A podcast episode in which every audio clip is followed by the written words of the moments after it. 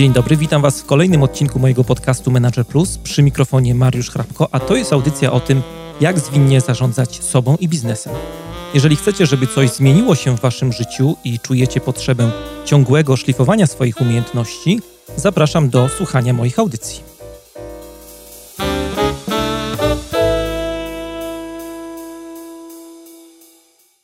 To jest podcast Manager Plus. Dzisiaj w audycji będziemy rozmawiali o zwinnej kulturze organizacyjnej i roli wartości w życiu firmy, w życiu organizacji. A w studiu moim i waszym gościem jest Jacek Wieczorek, Agile Coach, konsultant praktyk podejścia Agile, no i autor świeżo wydanej książki Labirynty Scrama. Witam cię Jacku bardzo serdecznie. Cześć Mariusz, e, witam wszystkich słuchaczy. E, jak się przygotowywałem do tej audycji, to e, wygrzebałem gdzieś tam w internecie, że kiedyś byłeś raperem i to nie byle jakim takim profesjonalnym raperem. Mocno zaczynasz. No. E, tak. E, wiesz co, to jest taka historia, że zacząłem słuchać w ogóle e, hip-hopu mhm. bardzo dawno, bo to było okolice 95 roku. Um, I byłem absolutnie zafascynowany e, płytą zespołu Wu-Tang Clan. Mhm. No i właściwie to się tak zaczęło, że od słuchania poprzez jakieś e, próby nagrywania jeszcze na takich, e, na takim radiomagnetofonie, który miał wbudowany mikrofon. Zaczęliśmy sobie tam na osiedlu jakieś pierwsze rzeczy nagrywać. Mhm. No i od takiej bardzo, bardzo spontanicznej zajawki, gdzie właściwie parę osób było, było, było skupionych wokół osłuchania muzyki, jakichś tam pierwszych prób nagrywania, doszedłem do momentu, kiedy nagrałem pierwsze demo. No i pierwsze demo rozeszło się właściwie tylko po Poznaniu. Zebrałem dobre recenzje, no i jakby dalsze kolej tej historii to już jest płyta e, legalna i potem jeszcze dwie kolejne. Tak więc no ponad dekadę tak naprawdę to była moja pasja, którą właściwie, która zapełniała mi cały, e, cały czas, e, taki dnia. Natomiast, co jest myślę istotne też w kontekście tej rozmowy, jakby nigdy nie porzuciłem IT na takiej zasadzie, że równocześnie z tym całą przygodą muzyczną mm, czytałem książki, e, uczyłem się programować, e, skończyłem studia na Politechnice Poznańskiej w trybie zaocznym, bo też trochę dosyć, dosyć dużo jeździłem mhm. E, i gdzieś tam jakby z tyłu głowy zawsze miałem to, że mm, znaczy nie wyobrażałem sobie siebie, że mam 40 lat i, i skaczę na scenie. E, więc gdzieś, gdzieś zawsze tam czułem, że ostatecznie będę pracował w IT, chciałem pracować w IT, no i faktycznie faktycznie tak się, tak się zadziało, że dzisiaj e, muzyka jakby cały czas jest ze mną, ale jest to absolutnie taka pasja, E, mhm. tak zajawka można powiedzieć. E, natomiast no, tak, y, to, co robię w ciągu dnia, to jest e, mocno powiązane z IT. A mówiłeś, że wydałeś płytę legalną, bo przyznam, że ta historia twoja bardzo mnie wciągnęła, także zamiast y, przygotowywać się do wywiadu, to czytałem, co robiłeś jako raper. No i doczytałem się, że do roku 2002 Owal, no bo taki, taki masz, tak. czy miałeś pseudonim, koncertował dużo i wydał dwa nielegale. To te nielegale to co, to jest jakaś, nie wiem, działalność undergroundowa, czy nie wiem, robiłeś to nielegalnie jako raper? E, Na tak, czym to tak, polega? Nielegal to jest takie określenie y, bardzo potoczne. Aha. Mm, to jest y, sposób na wydanie płyty polegający na tym, że nie wydajesz przy, przy wsparciu dużego wydawnictwa. Aha. Czyli no, bardzo podobnie jak z self-publishingiem, tak naprawdę odpowiadasz za wszystko. Za zorganizowanie studia nagraniowego, za opłacenie tego studia, e, sam przygotowujesz e, okładkę płyty, e, całą promocję, zwykle sam kręcić jakieś tam niskobudżetowe teledyski. Mm, tak więc jest to takie działanie totalnie bez wsparcia wydawnictwa, zwykle też bez wsparcia finansowego. Stąd zwykle te wydawnictwa mm, są albo bardzo limitowane, albo w takiej bardzo uproszczonej wersji w stylu mm, płyta, bardzo prosta okładka, często to nawet są płyty mm, z nienadrukowanym żadnym motywem graficznym, tylko po prostu mhm. verbatim i, i, mazakiem napisane po prostu, co to, co to jest za płyta. Tak więc, no, ja bym powiedział, że to taki self-publishing 15 y, lat temu. No teraz to wraca do łask bardzo, zresztą chyba o tym pogadamy trochę później. Tak. Czy to jest ciekawe, co mówisz, y, mm, że wraca, bo w ogóle to, co jest interesujące, y, jakby niesamowicie mnie fascynuje, to jest to, że kompletnie zmienił się model dystrybucji. Czyli mm, w tym tam 95 czy w okolicach roku 2000, żeby przedostać się z, z płytą, z jakimś produktem do um, słuchaczy, no to tak naprawdę trzeba było bardzo mocno pracować i z wytwórniami, z rozgłośniami radiowymi y, i z rozgłośniami telewizyjnymi, mhm. czyli na przykład Viva, e, tego typu e, programy. I wtedy to było tak, że artyści prosili się tak naprawdę, żeby ich numery były grane, żeby ktoś puścił klip, e, żeby zrobić wywiad.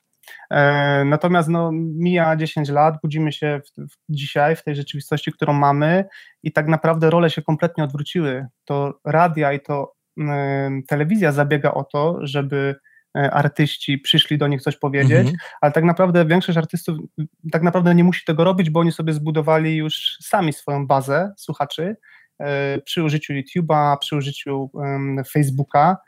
Tak więc tak naprawdę dzisiaj, jeżeli masz tą bazę słuchaczy, jeżeli pracowałeś ileś tam lat, e, dostarczałeś ludziom fajny content, no to ci ludzie po prostu są i, i tak naprawdę masz do nich kontakt mhm. bezpośredni i nie musisz przechodzić e, przez żadnego pośrednika, nie musisz e, próbować się tak naprawdę w ogóle wbijać do tych mainstreamowych mediów, no bo to na, tak naprawdę nie przyniesie ci żadnej korzyści. Twoi słuchacze i tak są e, bardzo blisko ciebie w twoich social mediach. Trzeba tak, włożyć tak pewien wysiłek, żeby tą platformę, taką społeczność zbudować. To też nie jest takie hop na początek, ale później to działa tak, jak mówisz dokładnie. Absolutnie. No to jest, to jest ciężka praca i to jest tak, że to nie jest y, sprint, to jest maraton. I te wszystkie takie moje doświadczenia muzyczne je w większości jeden do jeden dzisiaj jestem w stanie przełożyć na, na ten biznes, którym się dzisiaj zajmuję, bo tak naprawdę te, te, te, te wzorce, e, te sposoby zachowania, metody, one są niezmienne. Tak naprawdę inny jest produkt. Mhm. Kiedyś to była płyta muzyczna i trochę inny odbiorca, pewnie w innym wieku. E, natomiast dzisiaj to są produkty e, bardziej takie e, IT dla organizacji, no i automatycznie oczywiście jest, jest kompletnie różny odbiorca, ale sposoby docierania, czy, czy tak jak mówisz, taka konsekwencja w działaniu, spokojne, konsekwentne budowanie sobie zasięgów, no, to jest tak naprawdę to samo. Mhm. A miewasz takie chwile, że myślisz o, o powrocie do rapu? Na przykład no, przeglądałem twój blog agilecoaching.pl i tam mhm. przeczytałem taki komentarz Owal, wracaj do rapu, polski rap cię potrzebuje na przykład. tak, tak. Ja specjalnie zostawiłem te komentarze, bo myślę, że to jest jakiś tam no, miałem ubaw. taki smaczek. I to oczywiście jest, jest bardzo miłe, natomiast y, ja myślę, że ten, ten rozdział zamknąłem bardzo definitywnie. I generalnie mam tak w życiu i to właściwie od dawien dawna, że skupiam się na jednej rzeczy naraz. Czyli jak robiłem muzykę, to robiłem muzykę na 100%. Jak jeździłem na deskorolce, to robiłem to na 100%. E, jak wszedłem w IT i założyliśmy ze znajomym startup, pracowałem po 12 godzin e, tylko nad tym startupem. Dzisiaj jestem w momencie, kiedy bardzo dużą satysfakcję daje mi rozwijanie własnego biznesu. E, I tak naprawdę, szczerze Ci powiem, nie widzę przestrzeni na to, mhm. żeby, żeby wrócić do muzyki na takiej zasadzie, że totalnie fascynują mnie dzisiaj inne rzeczy e, i bardzo fajnie mieć ten zestaw płyt nagranych, prawda, które sobie leżą na półce. E, mam też winyl, który wytłoczyliśmy. To są naprawdę bardzo fajne, e, fajne pamiątki, fajne wspomnienia. Natomiast jakby mentalnie jestem dzisiaj gdzieś zupełnie w innym miejscu i tak naprawdę nie czuję tej potrzeby, żeby wyrażać się za pomocą e, muzyki, e, no bo tak naprawdę tą potrzebę realizuję sobie w inny sposób. E, na swoim blogu, na, na portalu EJ247, mm, pracując z klientami, prowadząc warsztaty, pisząc książkę. Tak więc nadal jakby piszę, tylko już nie ma rymów w tym wszystkim. No właśnie, powiedziałeś, że pracujesz z klientami, siedzisz dość mocno w IT. Powiedz tak naprawdę, co robisz na co dzień? Generalnie w, w największym skrócie e, wspieram firmy w procesie budowania wartościowych produktów. Mhm. Czyli wyobraźmy sobie, że jest firma, zwykle, najczęściej to są, to są firmy IT, które piszą jakiś software, jakieś oprogramowanie, które później udostępniają swoim klientom. No i zwykle to jest tak, że wraz z rozwojem firmy mm, pewne rzeczy stają się nieco bardziej e, spowolnione, e, pewne rzeczy dla pracowników stają się mniej oczywiste, ten proces wytwarzania e, zaczyna puchnąć, pojawiają się jakieś bramki decyzyjne, pojawiają się jakieś nowe departamenty, nowe działy, ileś tam, mm, każda decyzja musi przejść przez ileś stopni. I zgłaszają się firmy, które jakby dochodzi do nich, często do, do jakichś liderów, do, do, do menadżerów w tych firmach, że jakby coś zgubiliśmy.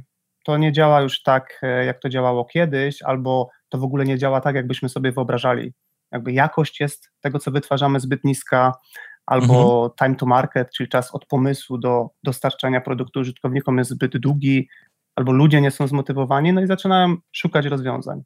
E, no i zwykle dzisiaj firmy software'owe kierują się w stronę metodyk e, zwinnych, czyli takiego podejścia, w którym ludzie są w centrum, e, praca dzielona jest na, na małe fragmenty, cały ten proces jest lekki, transparentny, no i pozwala bardzo efektywnie i szybko dostarczać wartość dla klientów. Mhm.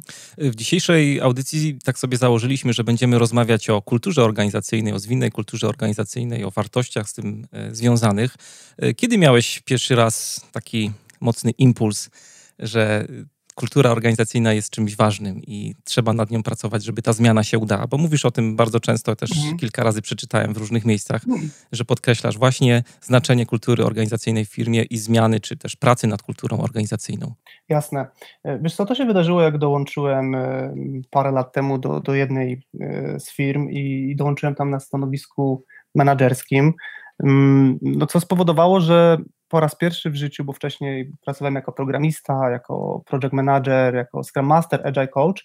E, natomiast pierwszy raz jako menadżer y, dostałem taką możliwość spojrzenia na organizację z innej strony. Mhm. E, I faktycznie było to dla mnie takie bardzo wartościowe doświadczenie, e, ponieważ wcześniej temat kultury organizacyjnej to był dla mnie taki buzzword. Na zasadzie wszyscy o tym mówią, kultura zjada strategię na śniadanie tak, i tak, tak dalej. Piękne wpisy na różnych y, mądrych blogach, natomiast no, to było dla mnie coś takiego totalnie nienamacalnego. E, I wraz z upływem czasu zacząłem rozumieć, jak bardzo to jest krytyczne, jak, jak bardzo kultura wpływa na to, jak funkcjonuje firma.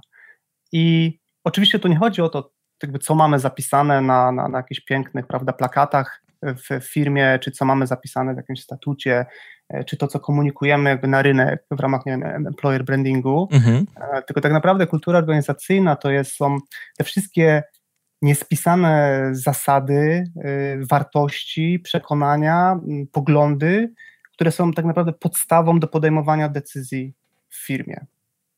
I jakby niesamowitym wyzwaniem pracy z kulturą jest to, że tak naprawdę bardzo trudno jest zmieniać kulturę.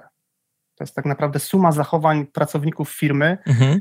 taka, taka bardzo, bardzo nienamacalna. No właśnie, bo kultura jest, tak jak mówisz, ciężko zdefiniować. Ja się kiedyś nad tym też zastanawiałem dość mocno i takie słowo, które e, przyszło mi do głowy, które najbardziej pasuje do kultury organizacyjnej, to jest pewien feeling. E, tak. Nie polskie słowo, no ale nie wiem, może moglibyśmy powiedzieć klimat, który jest w firmie. Wchodzisz do firmy i po prostu wiesz, że tutaj panuje określona kultura organizacyjna, nie? Tak. Coś takiego. E, I co ciekawe, jakby z mojej perspektywy upływa pewien czas, zanim zrozumiesz, jak ta kultura wygląda tak naprawdę, w sensie rozmowa e, kwalifikacyjna, jak przychodzisz do firmy, to jest oczywiście tylko pewien fragment, pewien kawałek. E, często to są spotkania takie, powiedzmy, sprzedażowe i często tam jakby nie doświadczysz e, tego, jak ta kultura wygląda faktycznie. Stąd jakby trudno jest tak naprawdę, w sensie z mojej perspektywy zawsze wejście do nowej firmy to jest jakieś tam ryzyko prawda, możemy mieć jakieś opinie, jakieś referencje z rynku, nie wiem, ktoś z naszych znajomych tam pracuje, e, ale dopiero wejście do firmy, jakby zobaczenie od podszewki, zobaczenie firmy w jakichś trudnych momentach, w jakichś nerwowych sytuacjach, zobaczenie liderów tej firmy w akcji, dopiero daje obraz, jakie tak naprawdę są wartości, co, co tak naprawdę kieruje firmą e, i jak bardzo to się różni od tego, co jest e, zapisane prawda, w prezentacjach, na posterach, na, na jakichś e, plakatach. Czyli przykładowo, e, firma e, komunikuje wszech i wobec, że największą wartością jest współpraca, mhm. a kiedy przychodzisz do zespołów, widzisz, że tak naprawdę promowany jest model, w których nagradzani są indywidualiści. Na przykład poprzez takie zbudowanie systemu ocen, które nie promuje pracy grupowej i efektów zespołu, tylko promuje sukces pojedynczego pracownika. No i oczywiście bardzo łatwo tutaj jakby przejść z, jakby z tego stanu, o którym mówię, do pewnej patologii, gdzie ludzie przestają grać zespołowo, bo wiedzą, że tak naprawdę im się to nie opłaca, no bo ostatecznie ich menadżer oceni ich za ich wyniki, mhm. a nie za to, jak pomagali. No i jakby tutaj mamy bardzo, bardzo piękny rozdźwięk pomiędzy tym, jakby co komunikujemy, albo rozdźwięk między tym, jak, jaką chcielibyśmy mieć kulturę, a jaką kulturę mamy naprawdę. I często to jest, y, często to nawet nie jest świadome działanie. Prawda? W sensie to nie jest tak, że ktoś świadomie mówi, komunikuje A, a robię B, tylko bardzo łatwo jest spisać i komunikować pewne wartości, postulaty, prawda? Ale totalnie trudno jest tak naprawdę egzekwować to e, w rzeczywistości, bo weźmy sobie na przykład przykład taki, że firma rekrutuje. No mhm. i ma, ma, firma ma powiedzmy 50 osób i zaczyna rekrutować kolejne osoby. I teraz każda nowa osoba, która przychodzi do firmy, ona zmienia kulturę. I oczywiście kultura tej firmy wpływa na tą osobę, prawda? Czyli teraz jeżeli zrekrutujemy dużo osób w krótkim czasie, e, no to automatycznie powiedzmy kultura w jakimś stopniu się zmienia. I teraz pytanie, czy w ogóle mamy szansę ją kontrolować przy tak szybkim zatrudnianiu?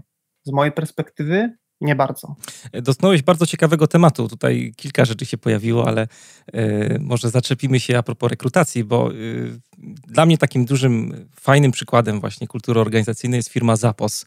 E, I mhm. tam a propos tego, co mówisz, tego, że ludzie, nowi kandydaci, którzy przychodzą do pracy, zmieniają kulturę organizacyjną, to oni robią trochę inaczej. Oni dobierają czy, czy rekrutują kandydatów pod kątem ich kultury organizacyjnej, czy też dopasowania pod kątem ich kultury organizacyjnej. Mhm. Wiesz tak, to ostatnio nawet na jakiejś e, prezentacji byłem i tam właśnie chłopak opowiadał o tym, że mają w ogóle taką rolę w firmie, osobę, która jakby waliduje podczas rozmowy rekrutacyjnej, czy ta osoba wpisze się w kulturę firmy. Co jest całkiem ciekawym pomysłem tak naprawdę, żeby jakąś taką walidację przeprowadzać, natomiast y, no mówmy się, jakby czas, który mamy dostępny na rekrutację jest skończony, prawda? Mhm. To są, no nie wiem, od jednego do trzech spotkań w zależności od firm, które trwają od godziny do dwóch, powiedzmy średnio, średnio rynkowo. No i teraz, y, no znów, to jest trochę takie, pracodawca chce się przedstawić od jak najlepszej strony, to samo chce zrobić osoba rekrutowana i z mojej perspektywy ciężko jest wychwycić takie smaczki podczas rekrutacji, które ci definitywnie powiedzą, e, ta osoba będzie pasować albo nie będzie pasować. W sensie mm, kiedyś doświadczona rekruterka jakby powiedziała mi, Jacek, po prostu możesz się pomylić. Możemy się pomylić. Jakby to jest jakby wpisane tak naprawdę w proces rekrutacji. Oczywiście robimy wszystko, żeby, te, żeby do takiej pomyłki nie doszło, ale zdarza się. I jak rekrutowałem e, Scrum Masterów, a takich rozmów przeprowadziłem e, kilkadziesiąt, to na początku bardzo starałem się zwalidować, czy ta e, konkretna osoba, czy ona ma wiedzę agile'ową, czy ma wiedzę na temat Scrama, czy w ogóle jakie ma doświadczenia w wytwarzaniu oprogramowania. I miałem naprawdę taką grubą, długą listę trudnych pytań i po prostu każdego kandydata maglowałem tymi pytaniami. I wraz z upływem czasu mm, doszło do mnie, że tak naprawdę to nie ma znaczenia, bo dochodziło do sytuacji, w których kandydat perfekcyjnie odpowiadał kwieciście na wszystkie moje pytania, ale na koniec y, rekrutacji ja mówiłem do, do osoby, z którą rekrutuję, wiesz co? Coś jest nie tak, tak? Tak, coś jest nie tak, ja nie czuję chemii. Ja to nazwałem sobie właśnie, że to jest chemia, czyli jakieś takie poczucie, że no nie czuję, że, że będzie nam się dobrze współpracować. I to jest takie totalnie nieuchwytne, nienamacalne, E, to jest bardzo ciężko potem też e, mm, wyrazić, e, jak dzielisz się z, z osobą informacją zwrotną po rekrutacji, no bo no, no co napiszesz? No, no, no, ja pisałem tak, jak czułem, na zasadzie, no wiesz co, no, no, no nie widzę tego po prostu z, jak, z jakichś powodów i jakby jak sobie teraz o tym myślę, to de facto ja szukałem ludzi, z którymi jakby czułem, że jakby mamy podobny system wartości. I to jest znów, to jest takie totalnie nienamacalne, w sensie mm, to nie jest tak, że, że ja zadam jedno pytanie, ktoś na nie odpowie, ja sobie stawiam ptaszka na zasadzie, o, ta osoba pasuje kulturowo. Jakby z czasem w ogóle zacząłem inaczej prowadzić te rozmowy, mm, jakby do tego stopnia jakby zmieniłem sposób, że ludzie wychodząc z tych rekrutacji często dzielili się informacją zwrotną, że jakby dzięki, to, to było bardzo fajne doznanie, nie czułem się jak na rekrutacji. Kiedyś rozmawiałem e, z Joasią Malinowską-Parzydło, która była przez wiele lat dyrektorem personalnym w tvn i ona mówiła, że wprost zadawała ludziom takie pytanie, e, jakie są twoje wartości, w co wierzysz w trakcie rozmowy? Wiesz to tak, ale to znów jest jakby ryzyko, jakie tutaj widzę, e, no to jest takie, że ktoś może opowiedzieć piękne historie. Nauczyć się, tak. Nie, jasne. Przy czym oczywiście, no, no jakby to, co pewnie z tego pytania fajnego można wyciągnąć, to w ogóle pierwsza reakcja. Na zasadzie, czy to jest dla kogoś totalne zaskoczenie, czy po prostu ktoś naturalnie spędza czas myśląc też o tych wartościach i też się tymi wartościami kieruje, no i wtedy to też widzisz po płynności odpowiedzi, no na ile to jest faktycznie coś takiego, co, co jakby ta, ta dana osoba ma wpisane w DNA, na ile to jest, nie wiem, wymienienie y, pięknych wartości, powiedzmy tak, tak. Skra ze skrama, nie? Czyli nie do końca wartości, które ty wyznajesz, a po prostu podparcie się wartościami frameworka, który jest dostępny na rynku.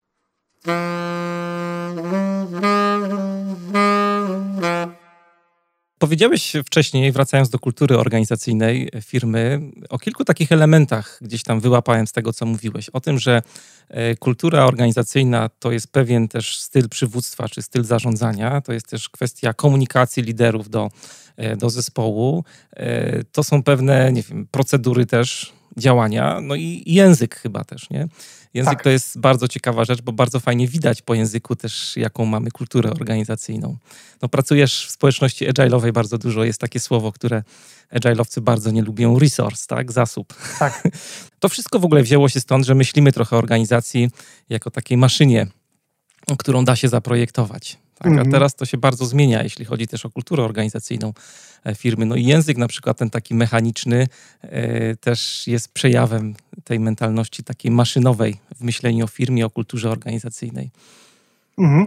Zgadza się. Y, kiedyś, y, jak pracowałem dla klientów zewnętrznych, to też y, dotarłem z, product ownerami, ze scrum masterami i też z niektórymi menadżerami do takiej konkluzji, że bardzo ważnym aspektem tego, czy będzie nam się dobrze współpracować z danym klientem w przyszłości, oprócz tych wszystkich aspektów formalnych, czyli ustalenie stawki, w ogóle czy projekt jest atrakcyjny, czy ten produkt, który mamy wytwarzać jest, jest, jest fajny, e, było to, czy właśnie mamy taki, takie, mm, taką zgodę na poziomie wartości. No i, i znów, y, niełatwa rzecz do, do, do zwalidowania, natomiast y, nigdy tego nazwijmy to, tej inicjatywy nie skończyliśmy, ona się jakby gdzieś tam utknęła na poziomie pomysłu, ale, ale zrobiliśmy podejście do zrobienia takiej, takiej checklisty.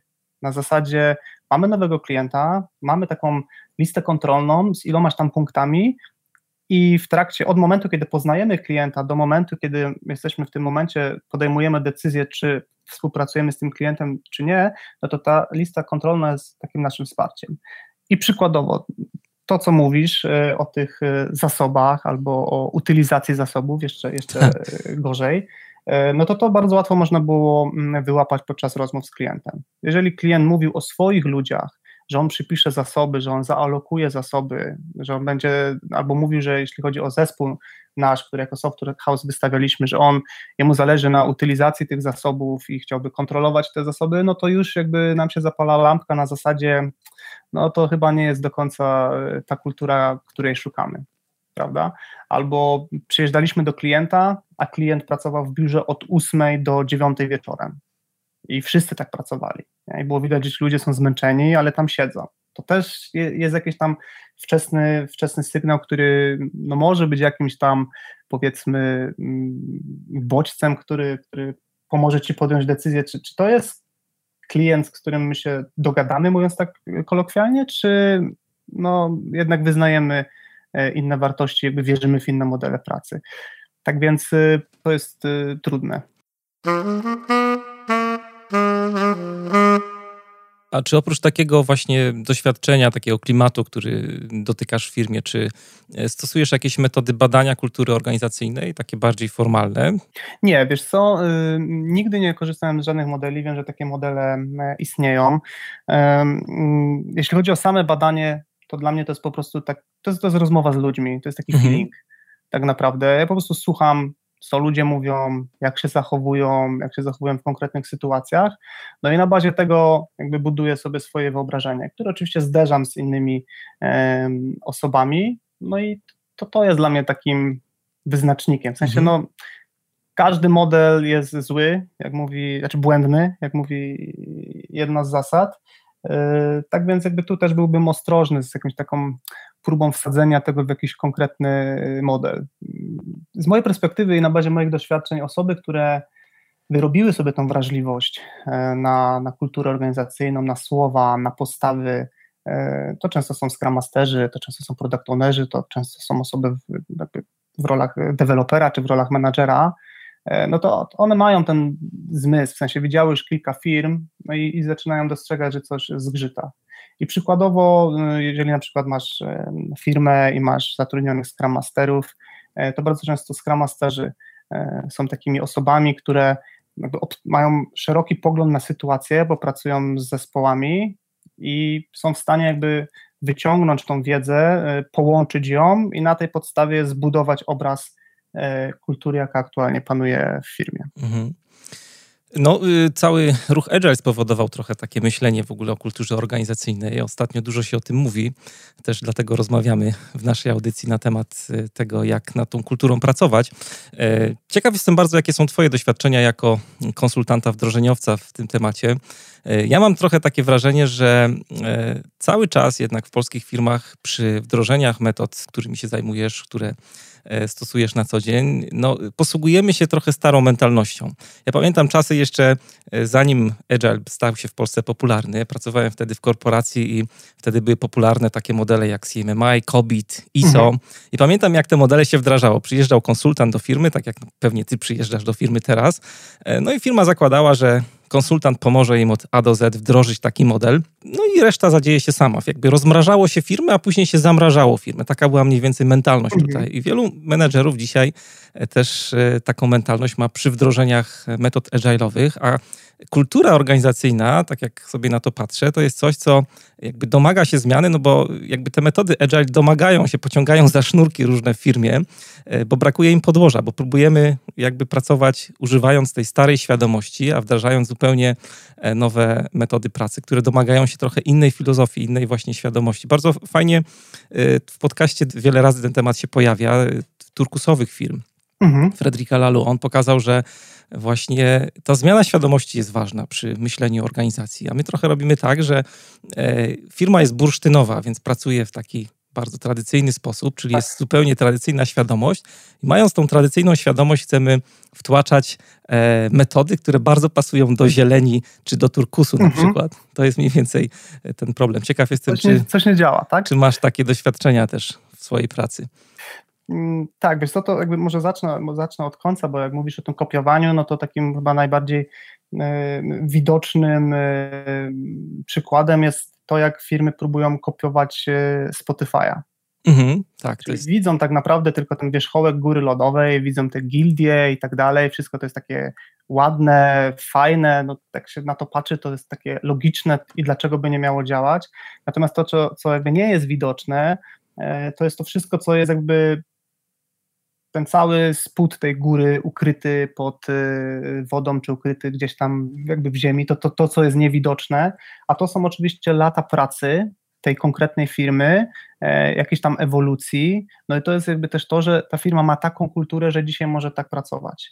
Tak więc y, Mm, nie wiem, w takiej właśnie firmie, jak mówisz, y, bursztynowej, gdzie to jest taki klasyczny model, wiesz, jest struktura, jest zarządzanie, jest odpowiedzialność, menadżerowie od A do Z odpowiadają za pewne obszary, no to tam wprowadzanie takich technik czy, czy metod powiedzmy Spotify'owych no, nie przyniesie spodziewanych efektów. Nie? To, że powiemy ludziom, macie tutaj gildię i możecie się spotykać, gdzie ludzie byli przez lata przyzwyczajani, że nie mogą sami podjąć żadnej decyzji i, i z każdą, absolutnie każdą decyzją muszą iść do menadżera, no to trudno się spodziewać, że ludzie nagle wezmą inicjatywę w swoją ręce. I wtedy menadżerowie się dziwią, kurczę, no daliśmy im taką swobodę, oni się teraz powinni samoorganizować, dlaczego to nie działa? Mhm. No nie działa, no bo ludzie tak naprawdę, y, każdy ma, ma przybitą bardzo mocną pieczątkę kulturową i tak naprawdę no już DNA firmy jest tak, że nie wystawiamy głowy, bo po pierwsze, menadżer podejmuje wszystkie decyzje, jego decyzja jest święta, dwa, w jeszcze gorszym wariancie, za złe decyzje firma karze. No i tutaj jakby no jest totalny jakby rozjazd, jeśli chodzi o to, jakby co my chcemy zasadzić, na jakim gruncie. Natomiast wracając do tego e, jakby e, pytania, które zadałeś na początku, no to z mojej perspektywy osobą, która może pomóc e, firmom w ogóle dostrzec ten problem, to jest zwykle no, konsultant czy, czy agile coach, który nie tyle ma za zadanie wejść do firmy i, i jakby z, zmienić firmę, bo nie jest w stanie tego zrobić moim zdaniem, to, co może taki agile coach zrobić, to on może pomóc organizacji dostrzec pewne problemy, dostrzec, dostrzec pewne obszary i pomóc firmie przejść przez ten etap, nie wiem, zrozumienia, e, zmiany, e, ekspansji i tak dalej. Natomiast raz, że sam tego nie zrobił, bo jest w ogóle ciałem obcym w organizacji tak naprawdę no, na koniec dnia, upraszczając, nikt go nie będzie słuchał, a druga sprawa jest taka, że to menadżerowie, to, to osoby, które zarządzają firmą, no to, on, to, to są osoby, które są w, w roli liderskiej. I to one mogą w ogóle powiedzieć: Słuchajcie, jesteśmy w punkcie X i jest y, potrzeba zmiany wynikająca, powiedzmy, z tego, że nie wiem, konkurencja dostarcza produkt dwa razy szybciej od nas. Mm, I mając taką jakby potrzebę, są, po, mogą przygotować wizję, mogą pokazać korzyści co firma zyska w momencie, kiedy my zaczniemy zmieniać swój sposób postępowania. I to, co najtrudniejsze jest w tym wszystkim z mojej perspektywy, to jest później wcielanie tego w życie. Bo zwykle taka mm, zmiana kulturowa, jeśli mówimy już o, o, o uzwinianiu firm, no to y, wyzwanie jest takie, że to nie wystarczy posadzić 5-6 osób y, w pokoju, dać osobę z biznesu, nazwać ją, y, że to jest product owner i, i powiedzieć, dobra, to, to start, tylko tak naprawdę jest to z, z moich doświadczeń zmiana, która przechodzi przez całą organizację. Zaczynając od tego w ogóle, jakie osoby rekrutujemy, e, idąc przez to, jak rozmawiamy z klientami, co my im obiecujemy, w ogóle co komunikujemy do rynku, poprzez całe te takie obszary menedżerskie, jak e, awanse, wynagrodzenia, rozwój pracownika. Tak więc zmiana jest kolosalna i często jest y, jest szok y, w firmach, że, że te rzeczy nie działają i, i mm, ja słyszę pytania, no panie Jacku, co tutaj możemy zrobić, y, bo tutaj szybko chcemy z tym produktem ruszyć i tak dalej, a ja widzę tak naprawdę, że tutaj najmniej istotne jest to, czy, czy my tutaj posadzimy ten zespół skramowy w pokoju i on ruszy, bo tak naprawdę to jest do wykonania praca na poziomie organizacji, mhm. Na poziomie kultury feedbacku na przykład. E, na poziomie e, tolerancji na niepowodzenia, e, na poziomie zaufania w stosunku do ludzi, w sensie takiej wiary, że, że ludzie są odpowiedzialni, wiary, że ludzie nie muszą być kontrolowani, mhm. czy też taka kultura bycia zajętym, nie? czyli zwykle takie jednostki jak PMO no, kontrolują tą w cudzysłowie utylizację zasobów i takie pojęcia jak slack time czy jakieś tak pojęcia, że nie wiem, jest coś takiego, że zespół potrzebuje pewnej przestrzeni na kreatywność, no to, to wymaga wielu rozmów, wielu przykładów, wielu dyskusji i mm, takie zmiany się nie dzieją, jak to mówię, w jedną noc. Mhm. I to jest, y, to jest trudne, w sensie nie ma tutaj z mojej perspektywy żadnej magicznej różdżki. To, co ja robię, to jest y, bardzo częste i bardzo długofalowe uświadamianie osób, z którymi pracuję, jakby co ja widzę, czego moim zdaniem brakuje, no i dzielę się tymi obserwacjami, konkretnymi przypadkami, które, które obserwuję. Mhm. Czyli przykładowo, tutaj, żeby podać konkretny przykład. Byłem kiedyś na, na przeglądzie sprintu, czyli na takim spotkaniu, gdzie zespół, który wytwarza produkt, pokazuje ten produkt klientowi. I w tym zespole funkcjonowała taka instytucja lidera zespołu. No i teraz tak, lider zespołu nie przebywał w pokoju, kiedy zespół rozpoczął to spotkanie. No ja sobie siedziałem z boku, będąc wtedy w roli właśnie agile coacha, ja sobie patrzyłem, co się dzieje, no i zespół normalnie zaczął spotkanie. To były w większości młode osoby, e, mm, ale absolutnie spokojnie powitały klienta, zaczęły przechodzić przez zadania, coś powiedziała osoba z kompetencjami testerskimi, coś powiedziała osoba z kompetencjami deweloperskimi, ktoś tam miał lepszy angielski, więc trochę to ciągnął. Tak patrzyłem sobie z boku, mówię, fajnie sobie radzą. I nagle otwierają się drzwi, wchodzi ten lider zespołu i w sekundę zaczyna panować cisza, jak makiem zasiał. Mhm. I w, dosłownie w tej samej sekundzie ta osoba totalnie przejmuje dowodzenie. Na zasadzie ty, od tego momentu tylko ta osoba rozmawia z klientem, tylko ta osoba tłumaczy czemu, po co i dlaczego takie rzeczy zrobiliśmy w produkcie, a czemu nie. I jedyne, co, co, co mogły zrobić osoby z zespołu, to mogły coś dodać, ale tylko jeśli ten lider konkretnie wskazał, Tomek, czy mógłbyś pokazać coś tam więcej. Z mojej perspektywy to było takie druzgocące doznanie na zasadzie, jak można zniszczyć yy, i zdusić w zarodku jakiś tam zalążek samoorganizacji, e, inicjatywy, współpracy, radzenia sobie. No ale idąc dalej, tak naprawdę ta osoba, która była w roli lidera, tak naprawdę ona nie była liderem, ona była nazwana liderem, ale tak naprawdę kultura organizacyjna była taka, że ci liderzy, oni tak naprawdę byli kierownikami zespołu, odpowiedzialni za wszystko, co się dzieje w zespole, przed jakimś tam menadżerem, który jest nad nimi. No i tak naprawdę no, tam nie było przestrzeni na przywództwo. Tam była przestrzeń tylko na to, żeby kierować, zarządzać, monitorować, bacznie przyglądać się zespołowi. Tak więc y, mm, też kwestia jest taka, że sama jakby zmiana nazwy stanowiska często, e, często niewiele pomoże. I teraz jakby ja widząc taką sytuację, wracając do, do, do, do początku pytania, no to jestem w stanie tą sytuację komuś przedstawić no i, i menadżerowi przykładowo. No i teraz reakcje są różne. No albo jest taka próba wytłumaczenia mi, czemu, czemu tak jest właśnie dobrze, albo ludzie są, wiesz, nierobami, albo coś źle powiedzą i tak dalej, i tak dalej, albo jest jakby z drugiej strony taka refleksja, mhm, okej, okay, nie, no tak nie chcemy w sumie pracować, nie? No i oczywiście to nie jest czarno-białe, zwykle ten suwak taki e, od, od punktu no faktycznie jest to interesujące do punktu, nie, nie, absolutnie tak musi być, bo x, y, z, no tam jakieś odcienie szarości możemy łapać. E, no i teraz z mojej perspektywy, jeśli widzę, że bardziej ten, ten suwak jest przesunięty w stronę tak musi być, to się nie zmieni, no to po iluś tam próbach no ja też dochodzę do wniosku, no, że chyba mógłbym spędzić czas y, gdzieś indziej e, w firmie, która faktycznie chce się zmienić. Mhm. Nie, bo, bo zwinny dzisiaj chce być każdy na wszystkich konferencjach, tylko właśnie zwinność, agile i tak dalej, natomiast mało kto mm, jest gotowy na taką faktyczną zmianę, zmianę siebie, zmianę swoich postaw, y, statusu quo. To jest, to jest naprawdę trudne.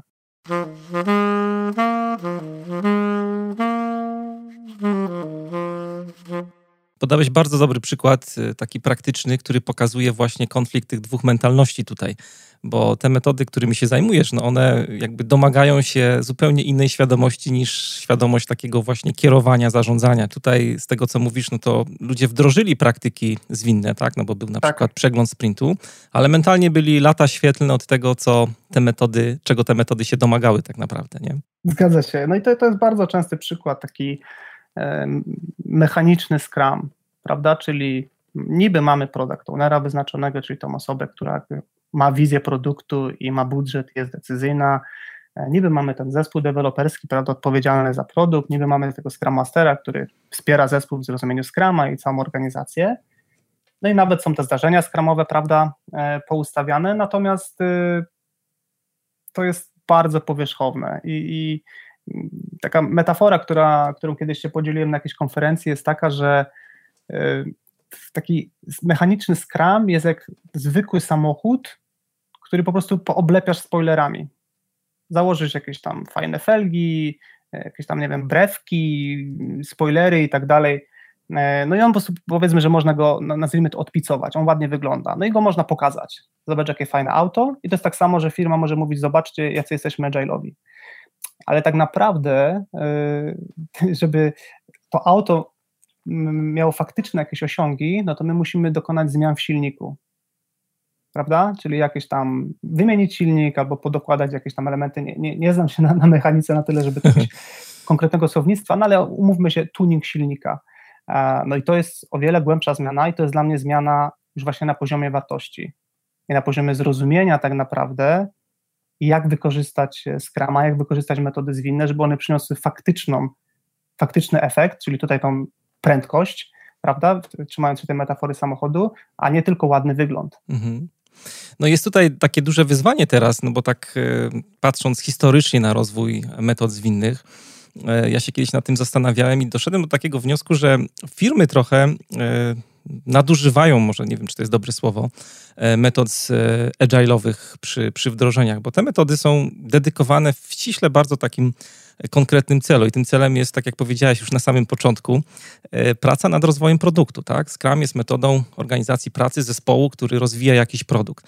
E, no mhm. i wdrażanie tych metod spowodowało to, co, o czym mówimy tutaj cały czas, że jest trochę taka wojna światów na poziomie świadomości i w ogóle zarządzania czy, czy prowadzenia firmy. Jest takie brzydkie słowo, którego nie lubię używać, governance, ale to jak firma mhm. w ogóle, jak organizacja funkcjonuje. No Scrum czy metody zwinne nie są metodami do tego, żeby pracować nad firmą, nad, nad organizacją, ale ciekawe jest to, że o czym powiedziałeś już, że właśnie one e, domagają się trochę innej mentalności. Jest taki też buzzword, który się wszędzie pojawia, mindsetu, nie? czyli takiego stanu umysłu. E, no i teraz, jak się patrzy na historię tego, co się dzieje w ogóle, na, na, na kierunek, w jakim się e, świat nasz zwinny rozwija, to pojawiają się coraz częściej pomysły na to właśnie, żeby no na przykład mieć turkusowe firmy, tylko firma turkusowa Lalu to jest bardziej taka jakby filozofia prowadzenia organizacji, ale to nie jest mhm. taka metoda jak Scrum, ale jest jedna metoda, która jest coraz bardziej popularna, holakracja. To też jest pewien kierunek którym to wszystko zmierza, że e, Scrum Scrumem, czyli jakby metody na poziomie, ja to nazywam takim plemiennym, bo tam się tak. dzieją wszystkie nasze projekty czy produkty, no ale potrzeba czegoś, co e, pokaże nam, jak e, tą organizację przeformułować. No, kultura organizacyjna sama w sobie to jest pewien klimat, który może wynikać z jakiejś metody właśnie zarządzania organizacją, no ale właśnie to jest jakby próba wymyślenia tego, jak tą organizację prowadzić. Mhm. No, jeśli chodzi o holokrację akurat tutaj konkretnie, no to znów to jest jakiś pomysł, jakiś, e, mm, jakiś sposób e, pracy dla konkretnej organizacji, ale znów to nie jest tak, że przyjdzie pan konsultant, powie dzień dobry, oto lista zmian, które firma musi wykonać, abym mógł przybyć pieczątkę, że jesteście zgodni z holokracją. No bo moim zdaniem takie rzeczy mm, potrzeba lat, żeby, żeby kultura e, w firmie się zmieniła.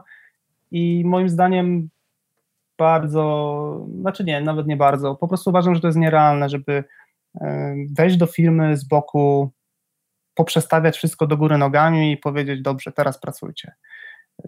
Zdarzają się takie wdrożenia, e, chociażby Scrama, takie, takie wdrożenia typu Big Bang, czyli mm, na raz wszystkie zespoły się zmieniają, E, ale praca wykonywana jest tylko jakby na poziomie zespołów i, i nikt nie pracuje już z managementem.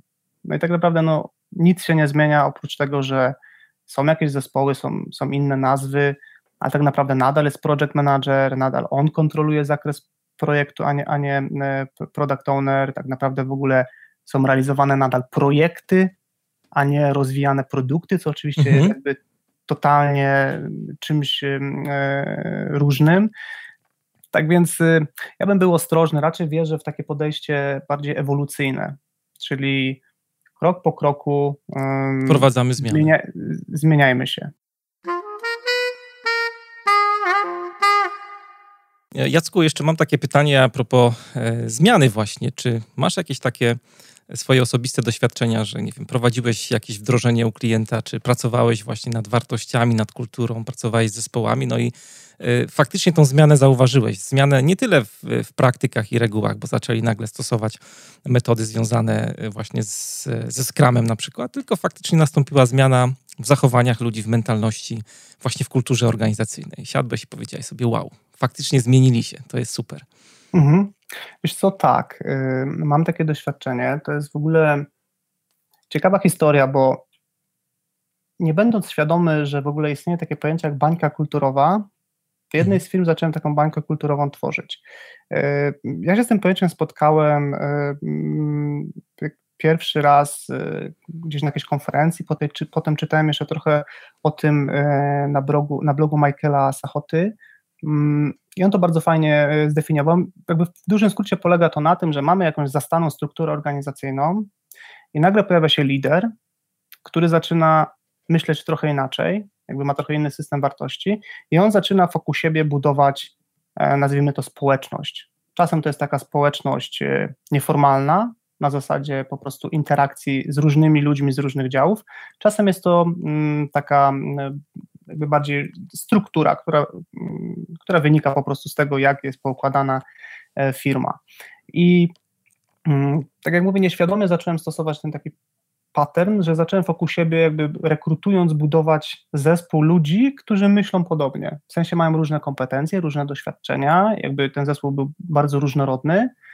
E, natomiast e, tak jak rozmawialiśmy chwilę wcześniej, między wszystkimi tymi osobami w zespole była wyczuwalna jakaś tam chemia.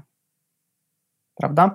I yy, o tyle, o ile nie było problemu wewnątrz tej grupy, no bo my jakby dzieliliśmy wspólne wartości, o tyle wyzwaniem było przenoszenie tych wartości w kolejne obszary firmy. No i taki Scrum Master czy taki Product Owner, pracując e, na co dzień ze swoim zespołem, no to on był takim ambasadorem nieformalnym oczywiście, my tego tak nie nazywaliśmy, ale tak jakby tłumacząc to, żeby to było łatwe do zrozumienia, on był takim ambasadorem tej zmiany kulturowej i wchodząc do zespołu deweloperskiego, sposób jego zachowania e, powodował, że osoby w, w tych zespołach zaczynały się zmieniać.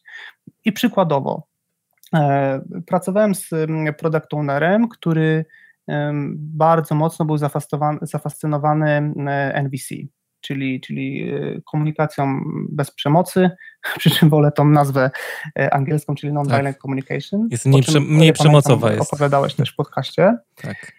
I e, to, co było ciekawe, to, że faktycznie na skutek tego, że ten product owner stosował to w praktyce, tak absolutnie jakby nie od linijki, czyli nawet nie szedł tym nazwijmy to tą strukturą, którą NVC proponuje, tylko po prostu faktycznie skupiał się na potrzebach swoich, e, nie oceniał ludzi, nie? tak naprawdę dzielił się jakimiś swoimi odczuciami. E, niesamowite było zobaczyć, że po pewnym czasie wybrane osoby z tego zespołu, które wcześniej komunikowały się bardzo ofensywnie, bardzo oceniająco, one po czasie zaczynały mówić o swoich potrzebach i w ogóle po czasie zaczynały dostrzegać, że taki um, mocny sposób komunikacji, e, że on potrafi tak naprawdę ranić inne osoby i powodować na przykład, że one się zamykają na dalsze dyskusje, no bo nie chcą wchodzić e, jakby w, relacje, które są tak, tak toksyczne. Tak więc to faktycznie na moich oczach widziałem, jak dzieje się ta zmiana, że mm, ten nasz taki, ta nasza taka bańka kulturowa pod tytułem nie oceniamy ludzi, mówimy o potrzebach, szukamy porozumienia, że ona zaczyna się na firmę rozprzestrzeniać. Z perspektywy czasu, znaczy w ogóle ten model jest skazany na niepowodzenie.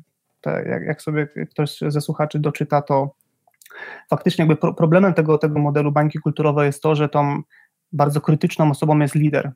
I lider takiej bańki kulturowej, on często też jest pełni rolę takiej, takiej tarczy, czyli tak naprawdę mm, przyjmuje te ciosy E, starej kultury z reszty organizacji w pewien sposób też tworzy taki pancerz, e, który jakby mm, zabezpiecza tą nową kulturę przed tym, żeby nie była e, prawda, storpedowana przez ten stary sposób myślenia.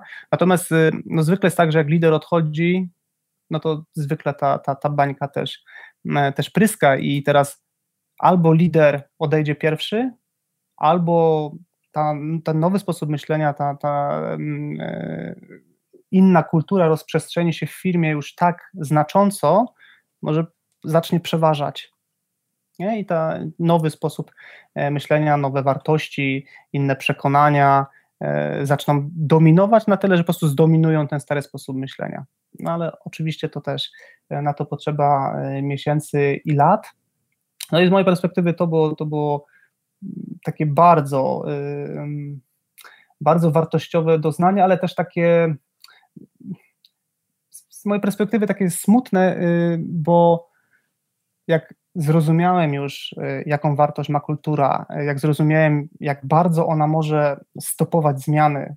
Badania version 1 chyba z 2016 mówią, że tam, tak, to był największy, bo to był top jeden, największy problem we, wdrażaniu metod zwinnych to jest niekompatybilność kultury z agilem. E, I jak zacząłem sobie z ludźmi rozmawiać na ten temat, to dochodzimy do takich smutnych wniosków, że jakby w większości firm panuje jakaś kultura i zwykle jest ją um, ciężko zmienić, y, natomiast no, nie wiem, czy to wynika z polskiego stylu zarządzania, czy z czego często to jest taka kultura jednak częściej, na bazie moich obserwacji, taka kultura um, kontroli, e, taka trochę autorytarna. No i niestety to jest ciężka, ciężka przeprawa, e, ale z drugiej strony no, niewątpliwe wejście w ogóle na tą ścieżkę myślenia o kulturze, pracy z kulturą, e, no jest niezwykle wzbogacająca, no a takim super pozytywnym efektem bocznym jest to, że faktycznie mamy możliwość wpływania na to, jak firma będzie jak firma będzie się zachowywać. Ja chciałem jeszcze na krótko wrócić do tej roli lidera, o której wspomniałeś przy okazji tej bańki kulturowej, całej tej historii, którą przytoczyłeś tutaj. E, bo faktycznie, tak jak powiedziałeś, z jednej strony jest to jakieś słabe ogniwo, ten lider, bo on jest taką tarczą. No ale z drugiej strony e, bardzo często jest tak, że jak e, no, uda się zmiana gdzieś w jakiejś organizacji, firma mówi, że jest na przykład bardzo zwinna, e, to ludzie często komentują, no ciekaw jestem, czy to by się udało, gdyby nie Tomek, który jest CEO, który to wszystko ogarnia i, i trzyma w ryzach. No ale bez lidera też takie zmiany są skazane na niepowodzenie bardzo często w wielu organizacjach. No bo ten lider musi zrobić ten pierwszy krok, tak jak mówiłeś, nie? Stworzyć tą bankę, czy w ogóle zaaranżować całą zmianę.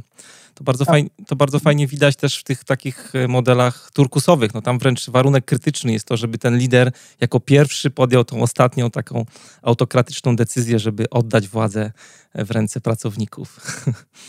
Zgadza się. No, absolutnie jest tak, moim zdaniem, że i to myślę z czasem takie osoby będą zyskiwać na, na wartości na rynku, że właśnie y, będą miały na swojej liście sukcesów jakieś tam zmiany y, przeprowadzone w konkretnych firmach.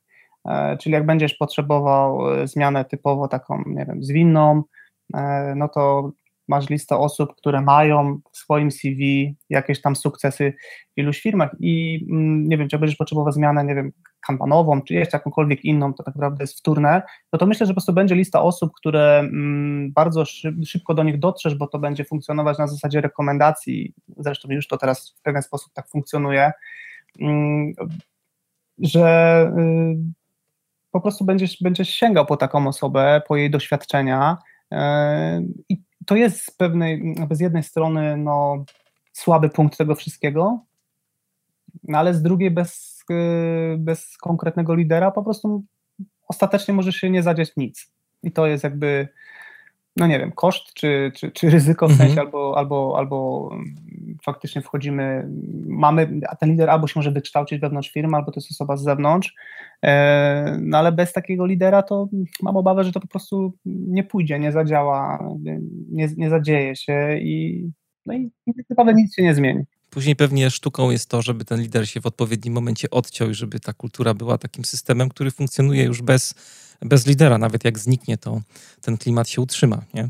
Tak, to, to, to myślę, że, że jest kluczowe. W sensie tak sobie też wyobrażam lidera, że to jest osoba, która jakby nie, nie robi z siebie osoby niezastępowalnej, a raczej pracuje nad tym, żeby wzmacniać ludzi, którzy, z którymi pracuje. I, mhm. i tak jak mówisz, jakby do, dojść do momentu, w którym tak naprawdę no, mogą, to nie musi być moment taki binarny, to mo, mogą być jakieś konkretne e, kroki, kiedy jakby coraz bardziej pewne jakieś tam e, odpowiedzialności przekazuje innym ludziom, by w końcu tak naprawdę usunąć e, się z obrazka. Wyobrażam sobie taki scenariusz. Niedawno ukazała się Twoja książka Labirynty Skrama. Chciałbym, żebyśmy trochę o niej porozmawiali, bo warto. Mógłbyś powiedzieć parę słów o tym, o czym jest ta książka, dla kogo ją napisałeś? Jasne. Mm, książka ta mm, jest. Y, Tytuł jest taki mroczny, tak? Wiesz co, tak, no z, z samym tytułem może jakbyśmy chwilę, y, mogę Ci jakąś tam historię opowiedzieć. Y, mianowicie mm, szukałem bardzo długo takiego tytułu, który nie będzie taki taki bez wyrazu, taki niewyrazisty. E, natomiast labirynty, tak, tak jak mówisz, by się rodzi skojarzenie jakieś tam e, mroczne, dla mnie te, te labirynty to jest takie, takie moje pierwsze skojarzenie, to jest właśnie jakaś taka przygoda, coś takiego, wiesz, nieznanego, co tam zwiedzasz, e, trzymając pochodnie w dłoni. E, I faktycznie tak patrzę na Scrama, że to jest, e, jak zaczynasz pracować z, z, z tym frameworkiem, to to jest nieskończona przygoda w odkrywanie pomimo iż y, definicja Scrama jest y, krótka, w sensie Scrum Guide ma tam kilkanaście stron, y, to tak naprawdę sposób implementacji tego frameworka no, może przybierać najróżniejsze formy w zależności od organizacji i iluś tam pewnie wielu innych e, czynników. Stąd chciałem, żeby ten tytuł też był taki bardziej, e, bardziej nośny, no i jakby to, z czego korzystałem też, żeby, do, żeby mm, wymyślić tytuł, no to niewątpliwie to feedback, y, w sensie informacja zwrotna od innych osób. Wymyśliłem jakąś tam listę potencjalnych tytułów i na bazie informacji zwrotnej i jakiegoś tam manewrowania tym, co dostałem od ludzi, plus moje przemyślenia, jakby dotarłem do, do, e, do tej nazwy, która myślę dobrze oddaje to, czym, jakby, czym jest y, decyzja, że zaczynamy pracę w Scrumie. To jest labirynt, y, y, w którym można zbłądzić, natomiast wierzę, że każda firma może znaleźć jakby swoje wyjście z tego labiryntu i wydeptać własną ścieżkę, przy czym każda firma będzie miała inną ścieżkę i ona może jakby prowadzić innymi drogami. I to jest jakby też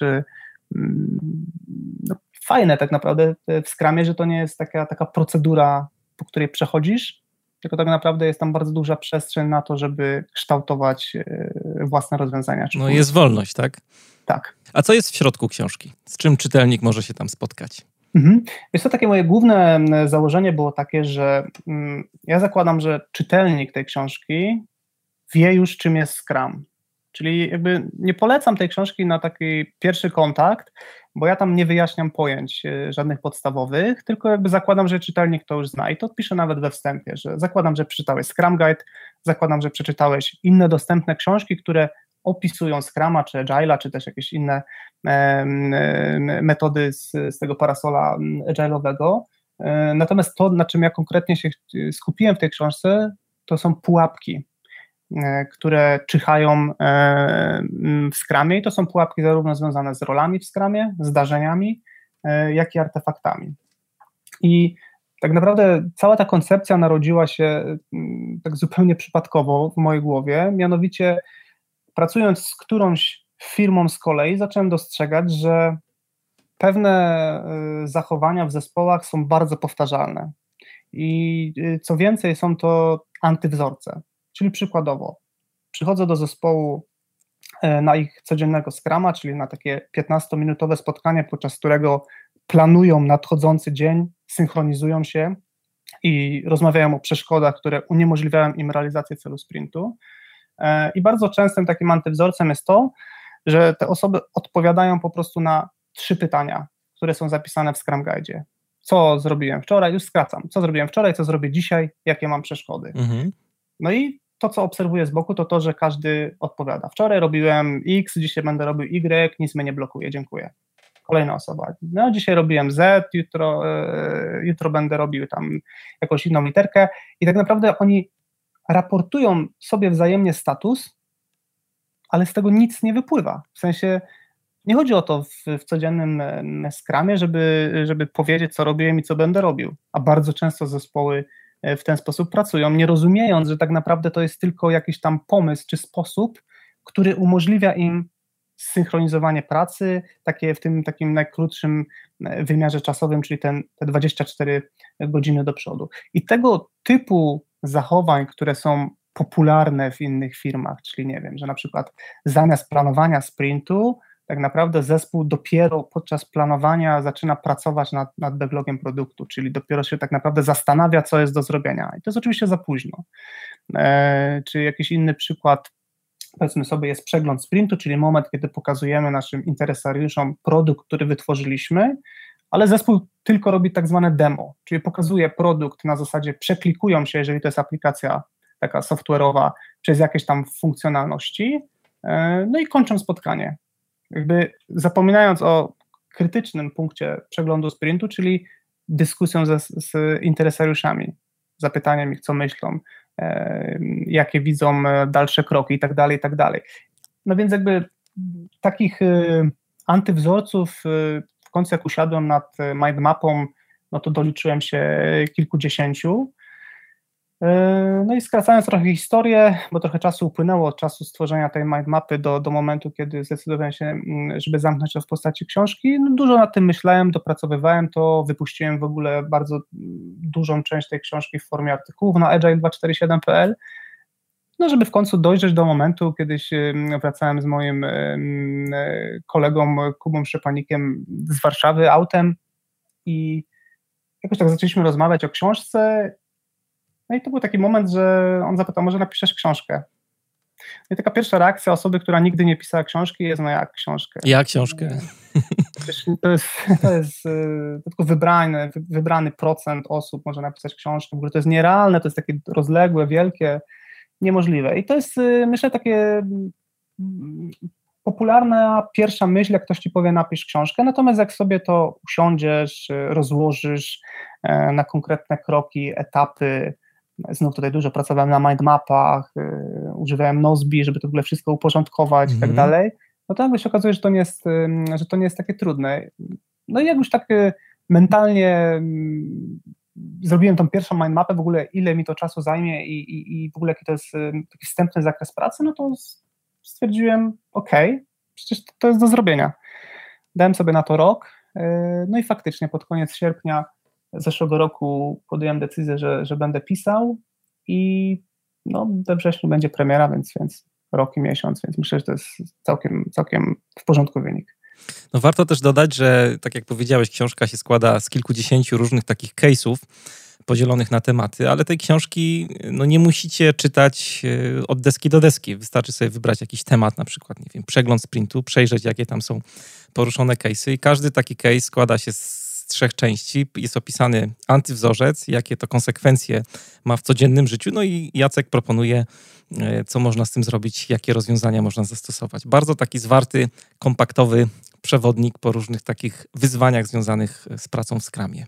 Tak, tak to sobie wiesz, wyobrażałem też, w sensie nie lubię tego słowa książka kucharska, ale to właśnie jest coś takiego, czyli przychodzisz na konkretne zdarzenie albo masz problem z jakimś konkretnym zdarzeniem albo z rolą, otwierasz sobie na danym rozdziale i sobie konsumujesz tą treść, która Cię interesuje, to absolutnie nie jest książka, którą, żeby wyciągnąć z niej wartość, że trzeba przeczytać ją od deski do deski. Można, w sensie ja zwykle tak czytam książki, e, mm, ale jeżeli ktoś chce sobie wyciągać e, pojedyncze antywzorce, szukać inspiracji, e, no to, to absolutnie w ten sposób można tą książkę mm, konsumować. No i warto też dodać, że książkę opublikowałeś w modelu self-publishingu, tak? Mógłbyś parę słów powiedzieć, e, jak to wygląda i na czym to polega?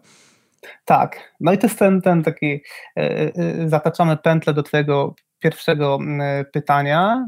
No to jest tak naprawdę tak, jak w hip-hopie wydawało się demówkę tak zwanym własnym sumptem, no tak samo na rynku wydawniczym od jakiegoś czasu popularny stał się model self-publishingu, czyli wydawania książki z pominięciem wydawcy. No i tutaj takim pewnie najbardziej popularnym i świetnym przykładem jest, jest case Michała Szafrańskiego, który prowadzi blog Jak oszczędzać pieniądze.pl, który wydał książkę Finansowy Ninja.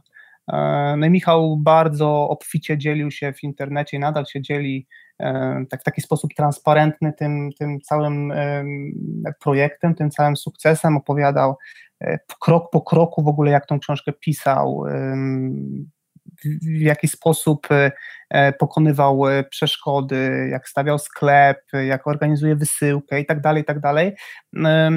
No i jakby dla mnie to była niesamowita inspiracja to, że Michał tak tym się szeroko dzielił, zacząłem się zastanawiać, czy to aby nie jest dobry model dla mnie. Oczywiście czytałem, przeczytałem wszystkie dostępne case'y takich self-publishingowe, do których udało mi się dotrzeć w internecie i zrozumiałem, że tak naprawdę przypomniały mi się trochę moje te czasy takie wydawnicze i, i, miałem czasem takie poczucie, jakby zajmując się muzyką, że ten cały proces y, wydawniczy jest poza moją kontrolą.